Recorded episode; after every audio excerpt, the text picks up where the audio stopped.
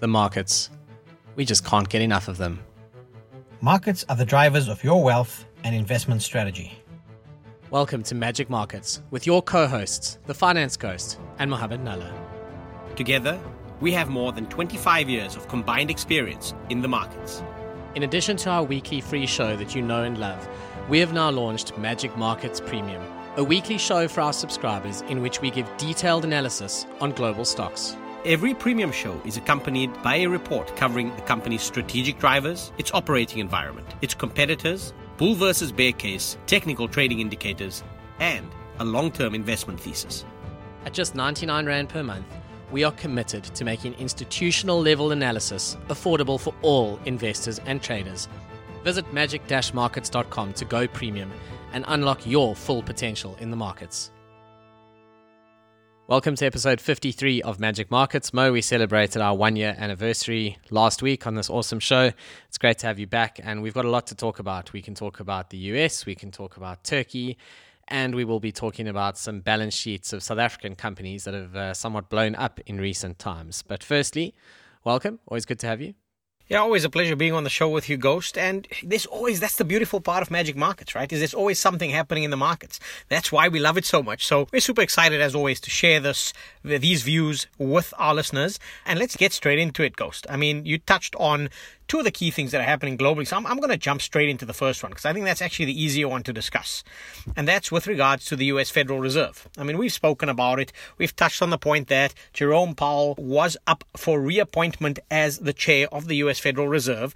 Uh, and there were some question marks. The question marks were Is Jerome Powell going to get reappointed by President Biden? It is a presidential appointment. Uh, it does have to get ratified through Congress.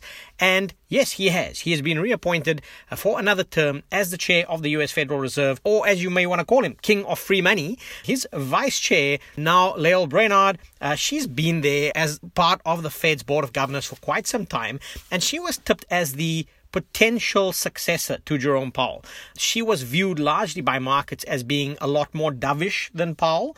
And so I've seen some narrative today about how, you know, maybe uh, the yield on US 10 years have ticked up a little bit today because they are perceiving Jerome Powell to be a, a little bit more hawkish than Lael Brainard. But the fact of the matter is, We've got a board of governors at the at the Fed that are mostly doves.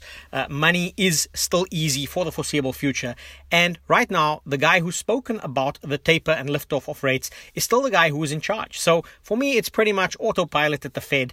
Uh, we have made the distinction between liftoff and taper. We are in taper mode right now, which is taking your foot off the accelerator.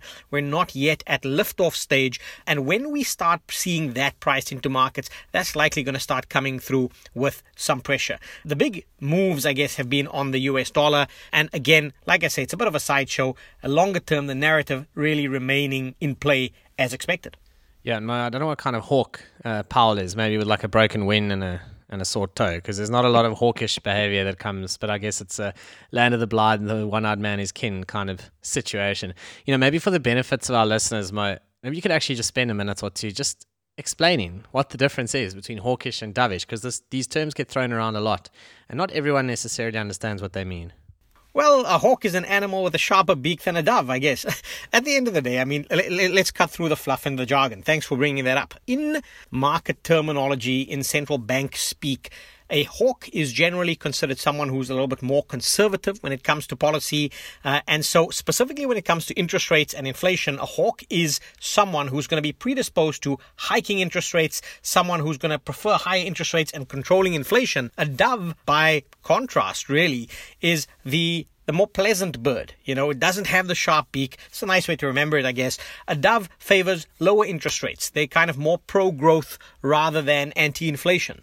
Uh, and remember, it's not, in my view at least, it's not one or the other. All of these governors, you know, even the governor down in South Africa and, you know, the deputy governors and the SARB down there, everyone exists on a spectrum of hawkish to dovish. Yes, you lean a certain way. But when we go back to the Fed, when I said they're all pretty much doves anyway, is that there's a a thinking and an ideology that permeates an institution, and we cannot ignore the fact that for the longest time the US Federal Reserve has been the put option on the markets. It's been there for the cheap and free money trade. It's been the lower for longer.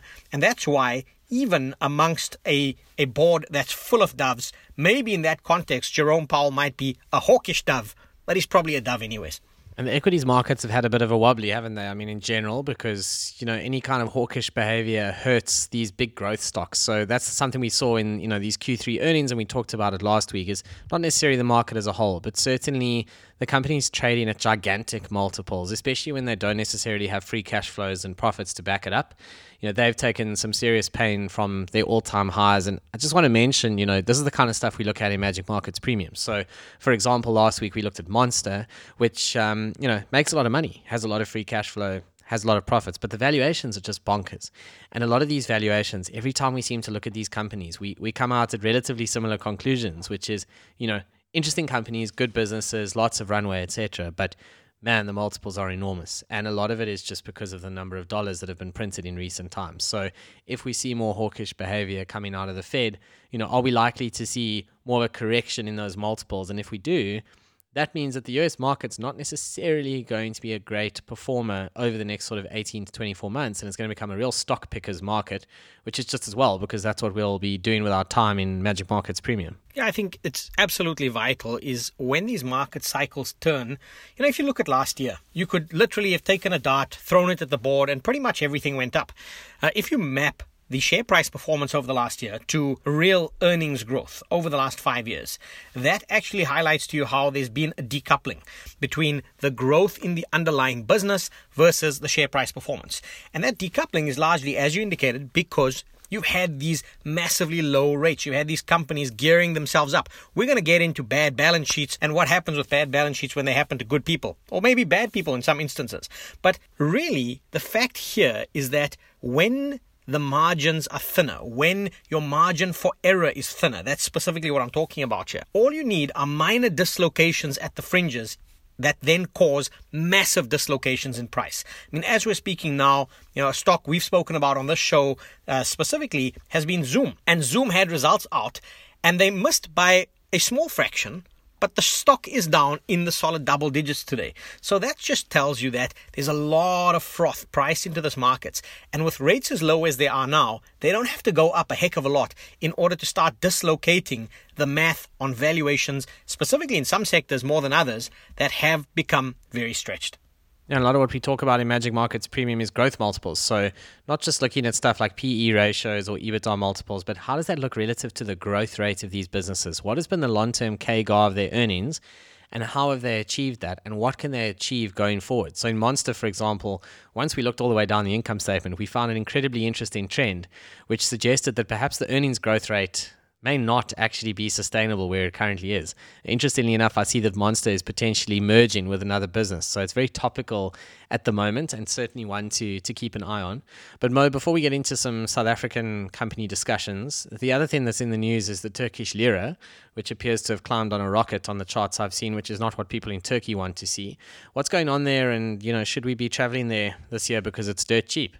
Well, firstly, I just want to say that if management at Monster listened to our podcast and then made these actions, then I'm hoping that the Turkish policymakers are also listening to this podcast and they'll make some actions on the back of this as well. I mean, Turkey's been fascinating, Ghost. I mean, the, the lira has fallen another 15%. Yes, one five, 15%. It's its second worst day ever.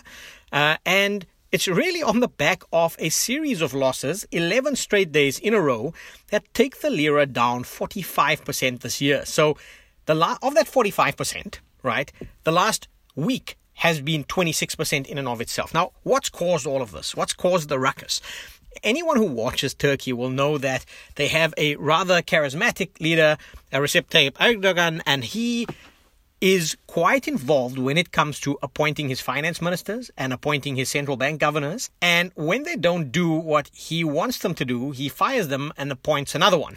And that's really, I guess, the playbook of what we've seen in Turkey over the course of the last several years. I, I want to highlight that this is not something new. So, you know, Turkey between July 2019 and December 2020 had a central bank governor who was fired because he could not stop the fall in the lira. And then they appointed a new governor in and around the tail end of 2020. He was gone by the first quarter of 2021. Then their deputy governor just happened to be fired last month. And so I think the current governor might be feeling some of the political pressure that comes there. hot on the heels of a 400 basis points cuts that have come through from September already, they cut again. And they cut 100 basis points despite the fact that inflation in Turkey is running away. Now, what I mean when I say it's running away, again, we're not talking Venezuela and Zimbabwe, but we're talking inflation in the region of around 20%. Now, that's pretty hectic. If you speak to people on the ground in Turkey, they tell you that they're deferring purchases. They don't know what they need to be doing because their economy is falling apart around them as, as they're standing. I mean, Turkish bond yields, 10 year bond yields, barely compensate you for that 20% inflation. You can get 21% on a 10 year Turkish bond if you want it. So, bear in mind their policy rate has now been cut. It's down at around 15%. It's well below inflation. That's 5% negative real rates in Turkey.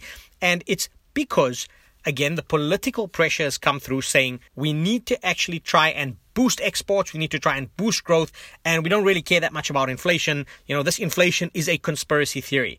And I guess, you know, this this is really what happens when politics starts to infringe on the independence of central banks. It starts to get quite ugly. I certainly am glad that I'm not on the ground in Turkey, but let's see where this goes. I mean, we've seen this playbook before. If you look at a chart on the lira, it's been ugly. It's been ugly for a long time. It's just really sad to see them continually go down the same path time and time again. Sounds like another country I know, and uh, and what we've done before with finance ministers, but luckily not as bad as that. So, yeah, I mean, it's quite remarkable when there's inflation in the US you know, the sort of dollar as a reserve currency has a, a lot of resilience, but when it's in Turkey, the lira just gets killed. So, you know, that actually brings us on to, to what we wanted to talk about on companies. So, balance sheets apply at a fiscal level for countries, but also for companies. And the difference is companies can't print cash to get themselves out of trouble. They don't have a central bank printer.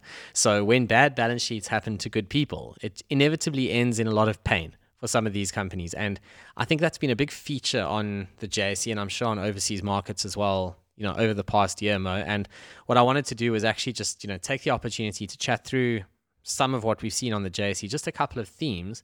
Uh, you know, as a nice reminder for you of what's going on in the market here, but also there's some interesting stuff in here, like how rights offers are sometimes used for, you know, strategic investors to actually go and take a bigger stake in the company at a at a depressed level. So you can pick where I start. I want to talk about Tongaat, EOH, Brait, and a little note on Curro. So you can choose. You can choose which one first. So I think let, let's start off with Tongaat. I mean, it, has been one that I've kind of followed from afar. It's, I mean, it's really always in the headlines, and I think that would be a great place to start because you know Tongaat, where you might in, in the back of your mind think, oh, it's sweet as sugar, it's really not been. And maybe take us through that, Ghost. Uh, it certainly hasn't been. So it's been on a huge turnaround story. They managed to sell their starch business to Barloworld, perhaps the best balance sheet management company in South Africa right now. Barloworld's balance sheet management through the pandemic was exemplary to say the least. But anyway, Tongaat managed to get 450 million rand from Barloworld for that, and then they ate it. And they ate it for liquidity purposes. They blamed the civil unrest. It's gone. You know, it's like that South Park episode, and it's gone. That's that's what's happened to the 450 million rand. And uh, Tongaat now is worth a billion rand, and they are doing a four four billion rand rights issue. Now, what that means is that they are basically going to existing shareholders and saying, unless you want to be diluted to smithereens, you need to go put a whole lot more money into our company. And interestingly enough, in Tongaat, there's another there's another element to this, which is that there's a Mauritian company that has now underwritten a huge portion of this rights offer. And depending on how it all goes, this might allow them to actually take control of Tongaat without then needing to make a mandatory offer because they go and get a dispensation from having to do it. So, this is an excellent example of how a rights offer can actually become a way for a new investor to suddenly come in and take a huge stake. Now, that might sound terrible at first blush, but bear in mind, Tongaat needs money. So, you have to ask yourself well, if there wasn't a big underwriter, you know, what might the outcome be. But shareholders are obviously unhappy. You know, the company looked like it was on a great turnaround, and then suddenly the wheels just slowly came off. So, yeah, just shows there's always risk in buying a turnaround story. I think that that's so fascinating because, like you say, it almost creates the space, like you say, for an interested party to, to take out or take a majority stake. And sometimes that's a good thing because maybe the company needs a proper shakeup. Maybe we need to see leadership changing. And I mean, we talked about countries before this, and now we're talking about companies, but they're not that different. I mean, at the end of the day, badly run companies and badly run countries will need more capital. at the end of the day, it's about capital.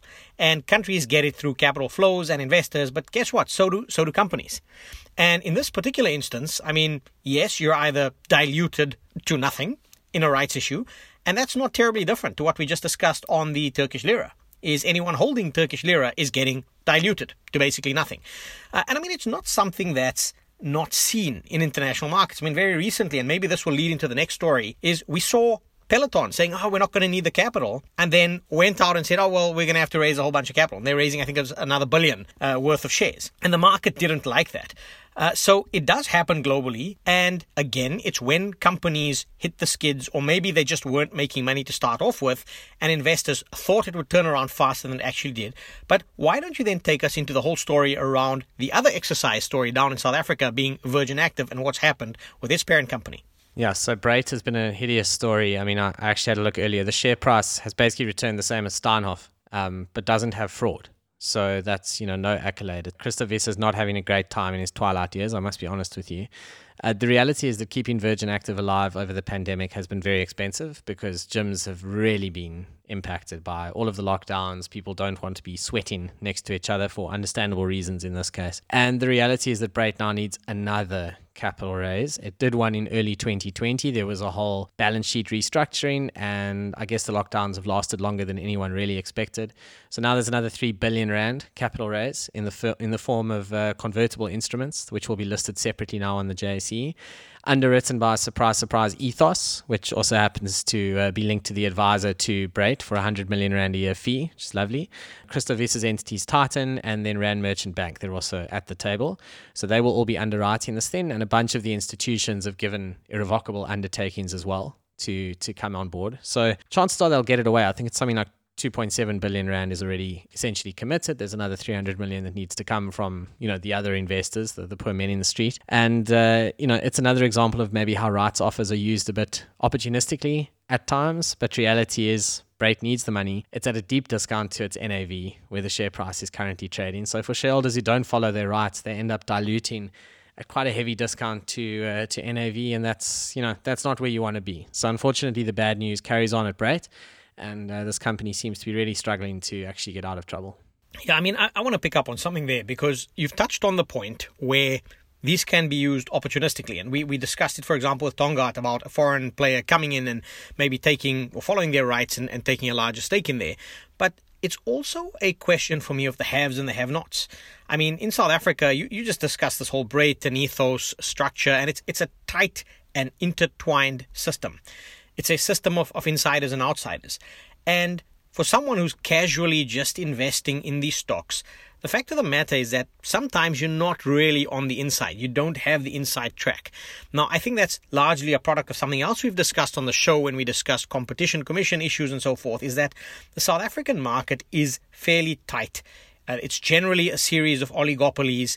And so my question before we even move on to your next your next uh, story is is this something that rewards patient capital or is it really just another way of insiders taking advantage of a situation where outsiders arguably wouldn't be predisposed to do so I like to. It's a great question. I like to always believe the best in people, but I've been in enough boardrooms to know that a lot of these big names didn't get wealthy by accident, so they are not shy to uh, to take some value away from minority shareholders given half a chance unfortunately, that is a reality. I've seen it myself, and uh, it is what it is. You know, you play the game. If you buy into these high risk companies, you must understand that if they run into trouble, they are going to need their anchor shareholder to get them out of trouble, and that anchor shareholder is not going to do it in a way that is kind to other shareholders. Unless that anchor shareholder's name is Walmart, because the only example I can really think of is how Massmart was saved by Walmart instead of just taken private or huge rights issue underwritten by Walmart. I mean, it's beyond me. They, Walmart could have definitely taken that thing at a much cheaper price than it is now. And yet they allowed minorities to come along for the ride. They gave financial assistance. They've done they've gone overboard. It's almost like they were worried about ESG headlines, you know, and doing bad business in Africa. I can't imagine why else they've done this. Well, Ghost, we are running out of time, and I, I don't want to let you go without bringing in one of your favorite topics. I know EOH has been a bugbear of yours. I know you've been invested, and I think you may have exited your position, but quickly take us through the EOH story down there. You know, bad balance sheets do sometimes happen to good people, which in your instance, as a shareholder of EOH, it seems as though the bad balance sheet may have bitten you as well. Yeah, EOH has certainly bitten me, and uh, the problem is that they they've taken too long to sell the divisions that they need to sell in order to deal with the debt. So I learned this the hard way. It's easy to build a financial model that says, okay, great, well, you go and sell these divisions, and then you pay down a whole lot of debt, and you know, here's what's left of the equity. Sounds lovely until it takes too long to sell those divisions while you're racking up a massive interest bill. And you can always just relate it to your own personal life. If you've got huge debt running in the background, you know, you need to get rid of it quickly. It doesn't help to take a long time to get rid of it because otherwise all you're doing is paying off interest. So that's largely what's happened with EOH. And yes, I exited the trade. I think the ICT industry, you know, hardware, just IT hardware distribution is under a lot of pressure. And I just wanted to get out the way of that thing. I pretty much got out evens. So on the whole, not a terrible outcome. Not the outcome I wanted, but not a bad one either. And yeah, sometimes turnaround stories don't work. Sometimes they do. Nampak's a great example. You know, PPC is another wonderful example. Aveng is working out if you got in recently. If you were in one of the several rights offers before that, not so lacquer. So yeah, it's it's these turnaround stories are exciting, speculative, best left for a small portion of portfolios. But Mo, I think that's really all we've got time for. Thanks for the updates on on Powell, on Turkey, on on the world of macro, and uh, I hope uh, our listeners have enjoyed learning a little bit about these rights offers as well most importantly, go and check out Magic Markets Premium. That is really where we do our best, most detailed work. Um, the subscribers are really starting to come in now, which is fantastic. People are enjoying it. We're getting good feedback. They're sharing it with their friends. So check it out. Go check out magic-markets.com and subscribe. Yeah, Ghost, thanks. It's been a pleasure doing this show with you, and I must echo your sentiments. If you really are interested in scratching beneath the surface, join us at magic-markets.com for our deep dives on specific global stocks, where we unpack these issues in a lot more detail, applying both our top-down as well as our bottoms-up lens to bring you something that we think is truly unique. Ghost, thanks so much. Until next week, same time, same place. Remember to visit thefinanceghost.com and monos.com for more detailed insights. This podcast was for informational purposes only and does not constitute financial or investment advice. Please consult your personal financial advisor.